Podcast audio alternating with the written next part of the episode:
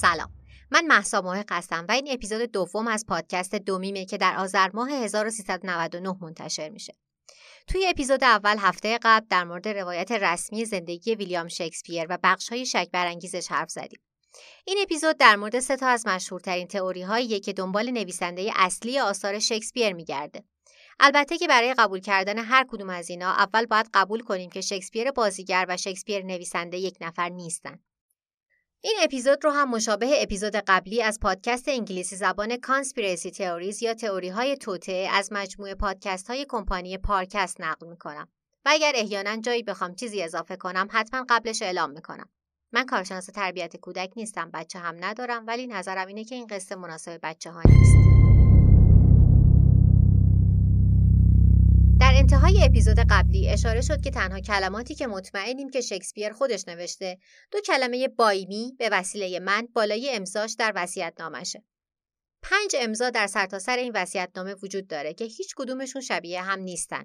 یعنی شکسپیر اسم خودش رو در یک سند واحد هر بار با املایی متفاوت نوشته.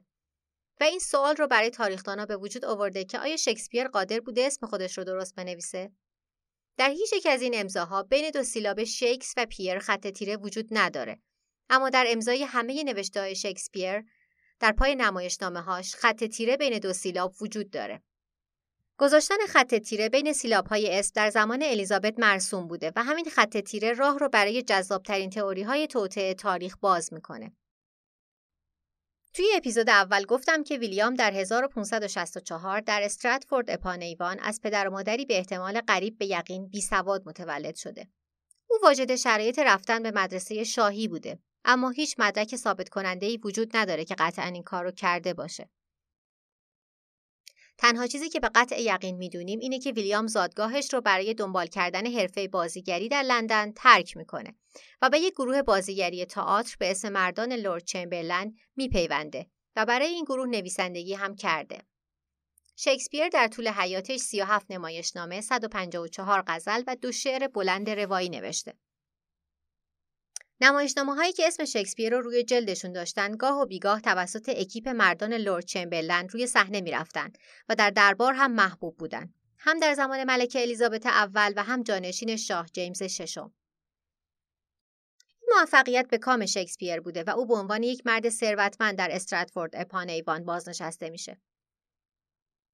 او در 23 آوریل 1616 در حالی که بیش از 50 سال داشته دار فانی رو وداع میگه. سنی که بسیار بالاتر از امید به زندگی در قرن 17 میلادی بوده. اما هیچ دستخطی از شکسپیر موجود نیست.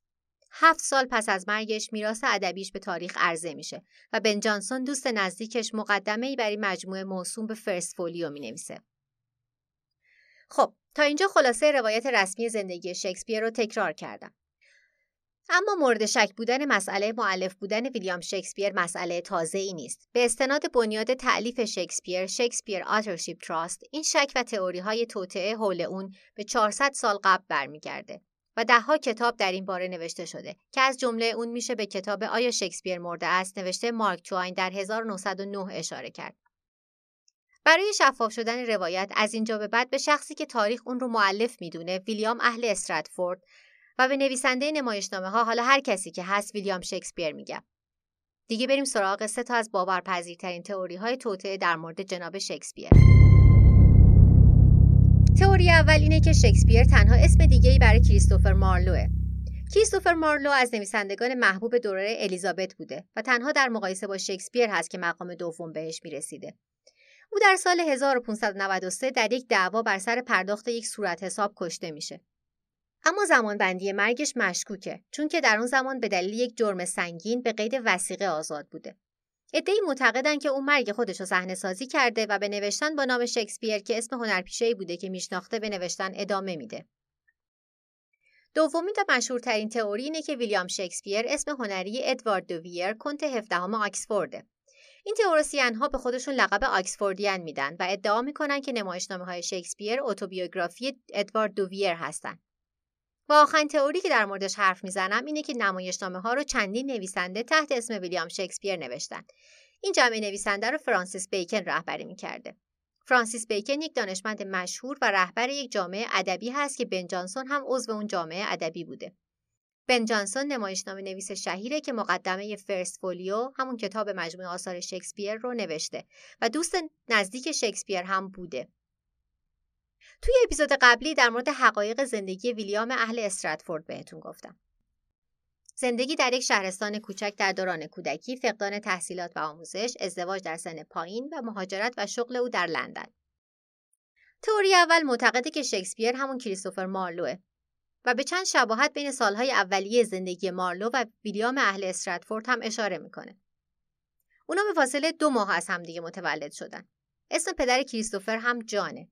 جان مارلو کفاش بوده یعنی پدر هر دو توی صنعت چرم بودن. اما شباهت ها همینجا تموم میشن. برخلاف ویلیام اهل استراتفورد ما می‌دونیم که مارلو تحصیل کرده و از آموزش خوبی هم برخوردار بوده. مارلو در کودکی در مدرسه شاهی در کلیسای جامعه کانتربری درس خونده و در 1584 برای ادامه تحصیل در دانشگاه کمبریج بورس گرفته.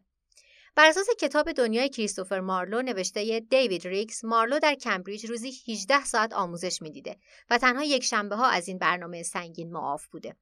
اما مدرسه تنها چیزی نبوده که برنامه مارلو رو پر می کرده. او برای ملکه الیزابت اول جاسوسی می کرده. یا حداقل چیزیه که عدهای از تاریخدانا باور دارند و برای اثباتش هم شواهد قانع کننده دارند.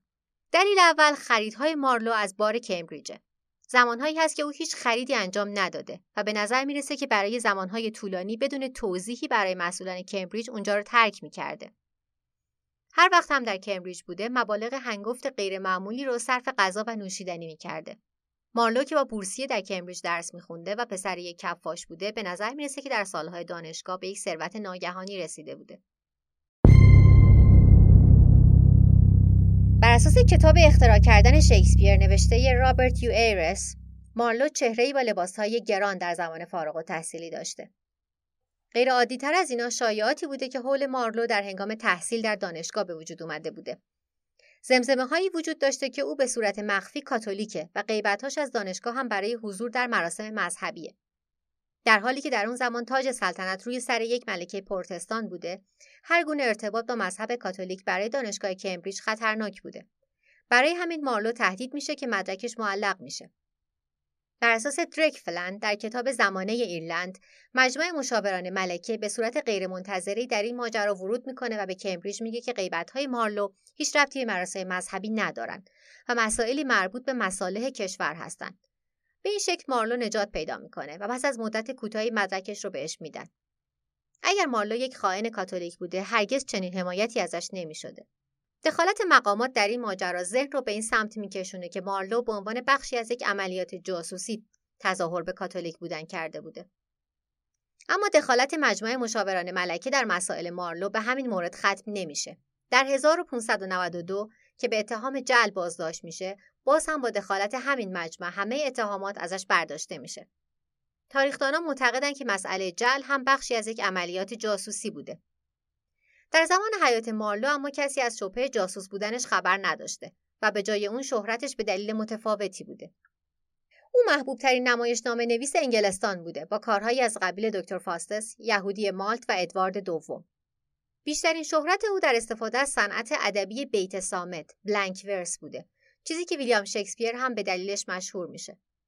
در اپیزود قبل هم اشاره شد که مارلو به عنوان بیشترین تاثیرگذار روی شکسپیر شناخته میشه به شکلی که به نظر می‌رسه بخشی از آثار شکسپیر هم از نظر فرم و هم از نظر محتوا تقریبا کپی آثار مارلو هستند.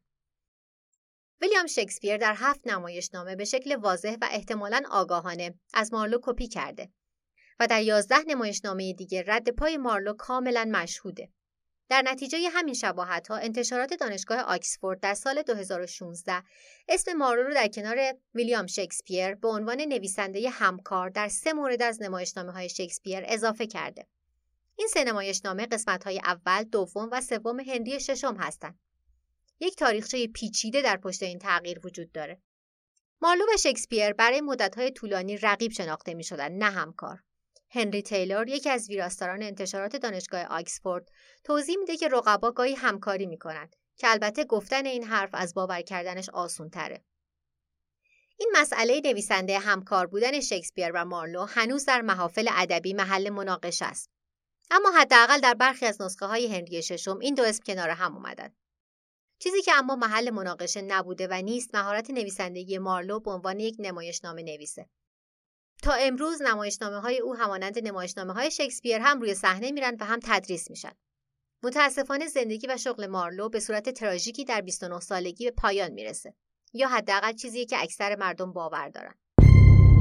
روایت رسمی اینه که در سی ماه می 1593 مارلو در یک مهمانخانه در منطقه دتفورد لندن به همراه سه مرد دیگه به نامهای اینگرام فرایزر، نیکولاس کره و رابرت پولی در نوشیدن زیاده روی می‌کنن و در نهایت بر سر پرداخت صورت حساب بینشون دعوا در می‌گیره. فرایزر درست بالای چشم راست مارلو به اون چاقو می‌زنه و مارلو در جا جون میده و در یک قبر بینامونشون دفن میشه.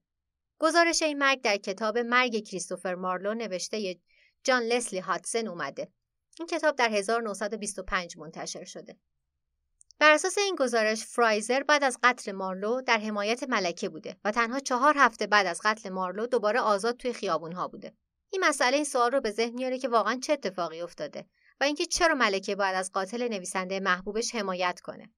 در ادامه به شواهدی پرداخته میشه که ممکنه کریستوفر مارلو مرگ خودش رو صحنه سازی کرده باشه و با نام مستعار ویلیام شکسپیر به کارش ادامه داده باشه. گفتیم که کریستوفر مارلو نویسنده محبوب انگلیسی در یک چاقوکشی در حال مستی در منطقه ددفورد لندن در 1593 از دنیا میره. این روایت رسمیه اما احتمال دیگه ای هم وجود داره. مارلو مرگ خودش رو صحنه سازی کرده تا زندگیشو نجات بده. ده روز قبل از قتل مارلو او به جرم آتئیسم بازداشت میشه. در زمان الیزابت اول هر اعتقادی غیر از پروتستانیسم جرم محسوب می شده و مجازاتش مرگ بوده. اما در حقیقت این مارلو نبوده که به انجام این جرم متهم شده بوده. خونه ای و عاشق احتمالیش تامس کید بوده. ظاهرا کید اعلامیه ضد پروتستان پخش کرده بوده. مقامات خونه اون و مارلو رو تفتیش می‌کنن و نوشته های طرفدار آتئیسم پیدا می‌کنن. کیت تحت شکنجه اعتراف می‌کنه که کاغذها مال اون نیستند و به مارلو تعلق دارند. کیت بعد از اتهامی که مارلو می‌زنه زیر شکنجه جون میده. مارلو اولش فکر می‌کنه که با خرج کردن یکی از کارتایی که پیش ملکه داره دوباره از زندون میاد بیرون. اما این اتهام بزرگتر از این بوده که کاملا ساقط بشه. او به قید وسیقه آزاد میشه و چند روز بعد به همون شکلی که گفتیم به قتل می‌رسه. بریم به همراه های مارلو در اون شب کذایی نگاهی بندازیم. در مورد نیکولاس کره و رابرت پولی این شک وجود داشته که مأمور حکومت هستند و سالها قبل نقشه ای که برای قتل ملکه کشیده شده بوده رو کشف و خونسا کردند. اینگرام فرایزر هم در استخدام سر توماس والزینگ هام بوده. سر توماس والزینگ هام عضوی از دربار بوده و برادرزاده یا خواهرزادش هم رئیس جاسوسان ملکه بوده. این سرنخها می‌تونن ما رو به این نتیجه برسونن که قتل مارلو چیزی بیشتر از یک دعوا در حالت مستی به خاطر یک صورت حساب بوده.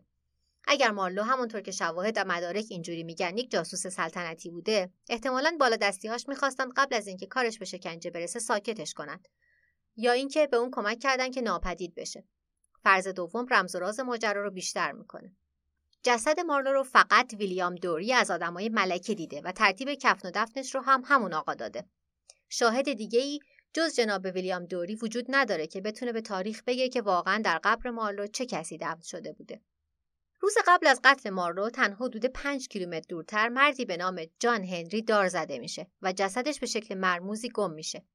ادعی میگن که شاید جسد جان هنری در قبر مارلو خوابیده. خیلی سعی کردم که این جناب جان هنری رو پیدا کنم ببینم کی بوده، جرمش چی بوده و برای چی دار زده شده ولی نتونستم. تنها چهار روز بعد از مرگ مارلو شکسپیر با انتشار شعر ونوس و آدونیس اولین بار در فهرست نویسندگان قرار می‌گیره. به نظرتون مارلو به زندگی خودش پایان داده تا با اسم ویلیام شکسپیر به نوشتن ادامه بده؟ در طول سالهای کار با مردان لورد چمبرلن بر روی صحنه تئاتر لندن مارلو او اندازه شناخت از ویلیام اهل استراتفورد پیدا کرده بوده که بتونه اونو راضی کنه که به ازای دریافت درصدی از سود نمایشنامه ها اسمشو بهش بده. اونایی که به این تئوری معتقدن برای اثباتش به نمایشنامه های شکسپیر ارجاع میدن که با وسواس بیمارگونه به بازگشت از مرگ اشاره می‌کنن. 18 کاراکتر در 37 نمایشنامه شکسپیر به اشتباه مرده فرض میشن در صورتی که زنده هستند شاید مارلو داره به تقدیر خودش اشاره می‌کنه. یک شاهد دیگه هم ممکنه درست جلوی چشم ما باشه. یک سال بعد از مرگ مارلو روی لوح یادبودش در کلیسای وستمینستر یک علامت سوال کنار تاریخ مرگش حک میشه. اما برای باور کردن اینکه کریستوفر مارلو ویلیام شکسپیر لازمه دو فرض دیگر رو هم باور کنیم. اول اینکه مارلو محبوب ترین نویسنده انگلستان در زمان خودش جاسوس سلطنتی بوده. در زمان حیات مارلو کسی این شک رو در موردش مطرح نمی‌کرده. اما همونطوری که گفتم شواهدی مبنی بر ارتباط مارلو با مجمع مشاوران ملکه وجود داره و این فرض رو منطقی جلوه میده. اما باور کردن فرض دوم که مارلو برای رهایی از مجازات اعدام به دلیل آتئیست بودن مرگ خودش رو صحنه سازی کرده سختتر از باور کردن فرض اوله. هیچ گزارشی که مردم لندن بعد از اعلام مرگ مارلو اونو در گوشه ای از شهر دیده باشن ثبت نشده. با توجه به شهرت و محبوبیت مارلو اگر زنده بود احتمال اینکه کسی اونو ببینه و بشناسه نمی‌تونه کم باشه. هیچ سند و مدرکی هم وجود نداره که تشییع جنازه مارلو حق بازی بوده باشه. قابل تصور نیست که نویسنده ای با اون درجه از شهرت و محبوبیت بدون زمزمه ای از شایعه ناپدید شده باشه. اما این حقیقت که ویلیام شکسپیر تنها چهار روز بعد از مرگ مارلو به عنوان نویسنده به تاریخ معرفی بشه هم اقوا کننده است. اما همه اینها می‌تونه یه همزمانی باشه. و هیچ مدرک محکمه پسندی برای اینکه مارلو ویلیام شکسپیر وجود نداره. سازندگان پادکست تئوری توته به این تئوری نمره سه از ده دادن. تئوری بعدی هم شواهد مدارکی بیشتری داره، هم دراماتیک تره و هم باورش سخت تره. تئوری دوم میگه که ادوارد دوویر کنت هفدهم آکسفورد از نام ویلیام شکسپیر به عنوان نام مستعار هنریش استفاده کرده. تا امروز دوویر محبوب ترین کاندیدا برای هویت ویلیام شکسپیر بین تئوریسین های توطعه بوده. کسایی که به این تئوری باور دارن آکسفوردیان نامیده میشن. و عقیده دارن که نمایشنامه های شکسپیر به شکل واضح و مستقیم اتوبیوگرافی از زندگی دوویر هستند و دوویر برای استفاده از اسم شکسپیر به اون پول می‌داده. دوویر در اذهان عمومی به کلی فراموش شده بود تا اینکه جی توماس لونی در 1920 در کتاب شکسپیر شناخته شد اونو شکسپیر واقعی نامید. برای درک بهتر این تئوری اول باید دوویه رو بهتر بشناسیم. عنوان کنت آکسفورد در 1066 در زمان به تخت سلطنت نشستن ویلیام فاتح آغاز شده و به طولانی ترین خط کنت در دربار تبدیل شده. ادوارد دوویر در 12 آوریل 1515 در این خانواده به دنیا آمده. تولد ادوارد به پدرش جان دوویر یک کنت و یک وارث خانوادگی میده. جان دوویر مالک 300 قلعه و خانه در سرتاسر سر انگلستان بوده. به ادوارد آموزشی که شایسته پادشاه بوده داده میشه. چون رده سلطنتی او از این امر خیلی دور نبوده. با اینکه کنت در رده های سلطنتی مقام خیلی بالایی نیست اما وضعیت خانوادگی دوویرها یک حالت ویژه به وجود آورده بوده. تحصیلات خاص و بینقص دوویر درست نقطه مقابل فقدان یا کمرنگ بودن تحصیلات ویلیام اهل استراتفورد هست که شاید احتمالا مدرسه نرفته و احتمالا نمی‌تونسته حتی اسم خودش رو درست بنویسه. برنامه درسی دوویر بسیار سنگین بوده و شامل لیست بلند بالایی می شده. اولین معلم ادوارد سر توماس اسمیت بوده. کتابخونه سر اسمیت بیشتر از 400 تا کتاب به زبونهای یونانی، لاتین، فرانسوی، ایتالیایی، اسپانیایی و عبری داشته. به عنوان شاگرد سر توماس از ادوارد هم انتظار می‌رفته که همه این زبونها رو بلد باشه. در نمایشنامه های شکسپیر هم نشانه هایی از آشنایی با این زبان ها وجود داره. توماس اسمیت حقوق هم خونده بوده و به دوویر هم یاد داده بوده. کسایی که آثار شکسپیر رو بررسی می‌کنن معتقدند معلف اونا یا بایستی حقوق خونده باشه یا در این حوزه کار کرده باشه چون در خلال نوشته ها دانش عمیقی از علم حقوق دیده میشه. ادوارد دوویر به کمک معلم خصوصیش در ده سالگی بیشتر از اونچه در کالج میشه یاد گرفت حقوق می‌دونسته. برای یک نمایشنامه نویس آتی عالیه ولی روش سختی برای گذران دوران کودکیه. دوویر در قلعه محل اقامت خانواده در اسکس بسیار تنها بزرگ شده تنها خواهرش نه سال از او بزرگتر بوده و او تنها کودک داخل قلعه بوده. بر اساس کتاب شکسپیر با یک نام دیگر نوشته مارک اندرسون که در 2005 منتشر شده، پدر دوویر حامی مالی یک گروه نمایش با نام مردان کنت آکسفورد بوده. و اونا در طول زمستون که نمی‌تونستن تور نمایش داشته باشند و این ور برن داخل قلعه خانواده دوویر اقامت می‌کردن و خانواده از جمله ادوارد جوان رو سرگرم می‌کردن در 1564 پدر ادوارد در همون قلعه از دنیا میره. ادوارد در این زمان دوازده ساله بوده و از این به بعد کنت هفدهم آکسفورد نامیده میشه. طبق اونچه مرسوم بوده دوویر نگهبان ملکه میشه و اونو میفرستند که با ویلیام سسل که بعدها لورد برلی میشه زندگی کنه. تاریخ ویلیام سسل یا لورد برلی رو به عنوان دست راست ملکه الیزابت به یاد داره. آموزش های دوویر بعد از زندگی با سسل متوقف نشده. بر اساس کتاب شکسپیر با یک نام دیگر برنامه روزانه او در هفت و نیم صبح با رقص شروع می شده و با لاتین، فرانسوی و تمرین نوشتن ادامه پیدا می کرده. دوویر در 1564 مصر مارو به کمبریج رفته و گابریل هاروی هم دانشکدهیش نویسندگیش رو بسیار ستوده و در توصیفی که از اون نوشته اشاراتی هم به شکسپیر وجود داره. ادوارد به دلیل مسئولیت هایی که در دربار داشته تحصیلات آکادمیک رو نیمه کاره می‌ذاره. از او انتظار می‌رفته که ازدواج کنه و یک یا چند کنت دیگه به وجود بیاره. الیزابت اول در این زمان فرزندی نداره و ادوارد هم بالاترین رتبه رو در دربار داره. همین موضوع سسل رو به این فکر میندازه که ترتیب ازدواج دوویر و دخترش ان سسل رو بده. به این امید که دوویر روزی پادشاه انگلستان بشه. این عروسی در سال 1571 زمانی که دوویر 20 ساله بوده اتفاق میافته. اما ان و دوویر زوج مناسبی نبودن و دوویر دل در گروه عشق دیگری داشته که در دربار باش لاس می‌زده. ملکه الیزابت و گویا این لاس زدن دو طرفه هم بوده. دوویر انقدر از این ازدواج ناراضی بوده که ادعا می‌کنه این ازدواج هرگز کامل نشده و اونها زن و شوهر واقعی نیستن. همین مسئله برای ابطال ازدواج اونا کافی بوده. ابطال ازدواج دوویر رو برای ازدواج با ملکه الیزابت آزاد می‌کرده. در ادامه به این ایده که دوویر و ملکه الیزابت احتمالا یک فرزند خارج از ازدواج داشتند و به نقش اون کودک در داستان ویلیام شکسپیر پرداخته میشه. برگردیم به قصه. در 1571 دوویر با ان سه سال ازدواج می‌کنه. اما زمان چندانی از این ازدواج نگذشته بوده که ادوارد اعلام می‌کنه که اونا زن و شوهر واقعی نیستن. این مسئله اونا رو مشمول ابطال ازدواج می‌کرده. همزمان این شایعه در دربار میپیچه که ملکه الیزابت اول و دوویر رابطه مخفی داشتند که ممکنه منجر به تولد یک نوزاد پسر شده باشه.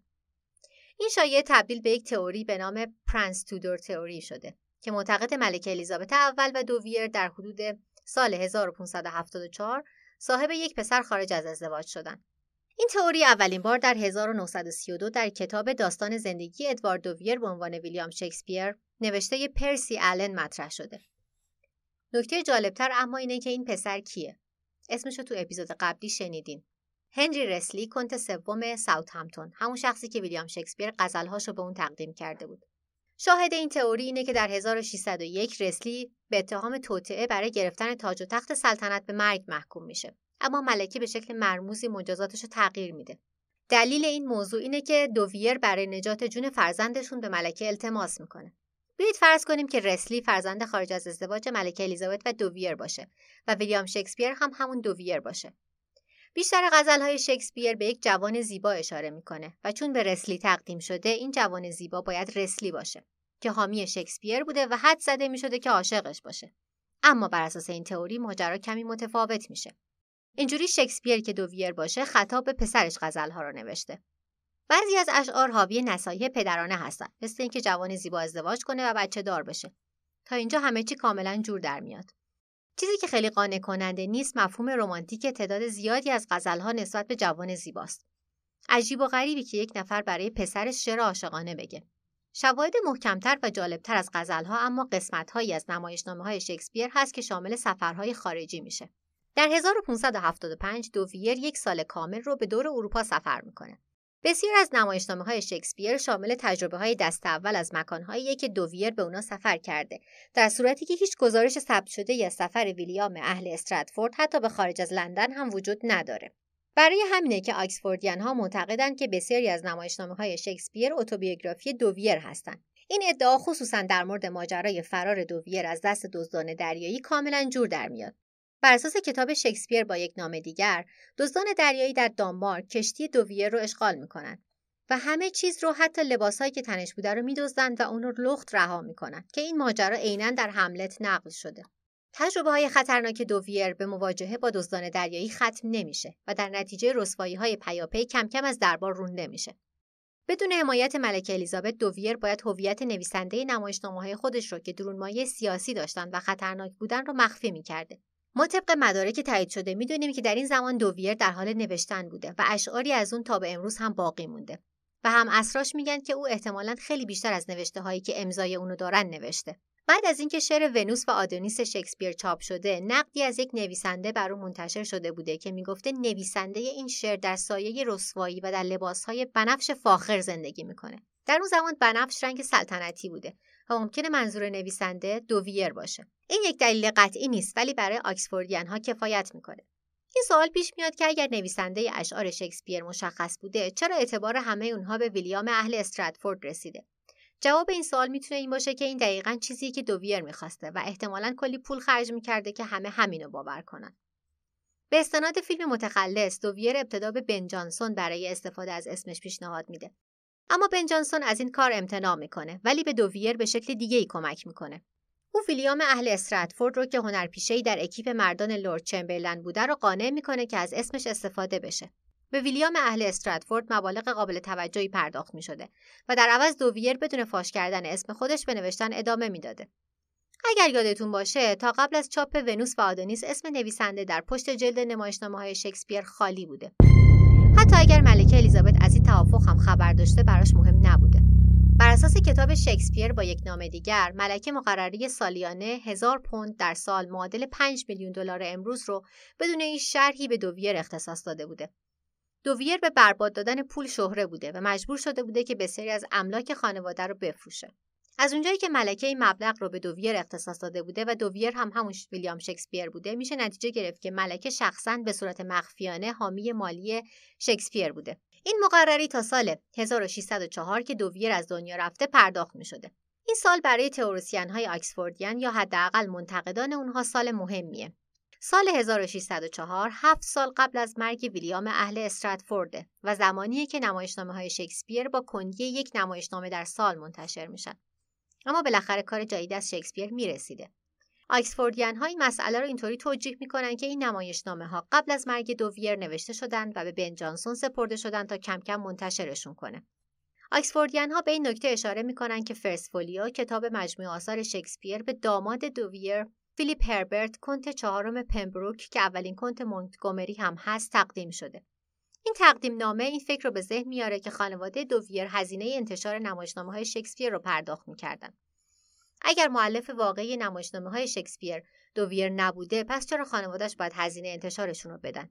شاید به خاطر اینکه اونا هم مثل بقیه اهالی لندن طرفدار تئاتر بودن. مشکل اصلی این تئوری اینه که بعد از مرگ دوویر هم انتشار آثار شکسپیر ادامه پیدا می‌کنه. سازندگان پادکست تئوری توطعه به این تئوری نمره 6 از 10 دادن. یه تئوری دیگه هنوز مونده تئوری آخری که باهاتون در موردش حرف می‌زنم شامل کمی از همه میشه این تئوری میگه که چندین نویسنده به رهبری فرانسیس بیکن با هم همکاری کردند و این آثار بینظیر را خلق کردند و این همکاری به دلایل مختلف برای همه سودمند بوده. اولین دلیل به وضعیت زمانه برمیگشته. اونا می‌خواستن از خودشون در برابر دادرسی سلطنتی محافظت کنن. ملکه الیزابت اول عاشق تئاتر بوده اما بسیاری از نویسندگان بخت برگشته به خاطر چیزایی که در زمان سلطنت او نوشته بودند به برج لندن فرستاده شدند این نویسنده ها برای حفاظت از نامهای شخصیشون با هم کار می‌کردن و با مخفی نگه داشتن اسمشون احتمالا جونشون رو نجات می‌دادن. دلیل دوم به استناد به بنیاد تعلیف شکسپیر مسئله پوله. نوشتن نمایشنامه ها با همکاری چندین نویسنده سریعتر پیش می‌رفته و زودتر می‌شده به پول برسن. این همکاری می‌تونه تعدد آثار شکسپیر در زمان حیاتش رو توجیه کنه. اما تشخیص هویت این مجموعه نویسنده ها تحقیقات بیشتری رو طلب می‌کنه. در 1857 دلیا بیکن کتابی به عنوان فلسفه نمایشنامه های شکسپیر رو شده می نویسه و در اون ادعا می‌کنه که نویسنده اصلی نمایشنامه های شکسپیر فرانسیس بیکنه. تاریخ فرانسیس بیکن رو خوب می‌شناسه اما نه به عنوان نمایشنامه نویس بلکه به عنوان یک دانشمند و فیلسوف که نظریات فیلسوفانش هنوز هم مورد احترامه اما او خارج از دایره علم هم می نوشته. در 1584 او یه نامه نصیحت باب ملکه الیزابت اول می نویسه او در این نامه برای توصیف ملکه اینطور نوشته. درسته که نگاه همه انگلستان به عنوان یک ستاره در حال طلوع به شماست و همه در دربار می‌دونند که کسب و کارشون بدون داشتن شما به عنوان فرشته در کنارشون رونق نخواهد گرفت. این نوع نگارش ادبی طور نشونه استعداد بیکن در نویسندگیه. او همچنین رهبر یک مجموعه ادبی هم بوده. به واسطه این انجمن ادبی بیکن به یک لیست از نویسنده های همکار احتمالی دسترسی داشته و توی این لیست تقریبا همه اونایی که توی این دوتا اپیزود در موردشون حرف زدیم هستن ویلیام اهل استراتفورد، کریستوفر مارلو، ادوارد دوویر کنت هفدهم آکسفورد، بن جانسن، جان فلچر، مری سیدنی هربرت، تاماس نش و خیلی های دیگه و حتی خود ملکه الیزابت.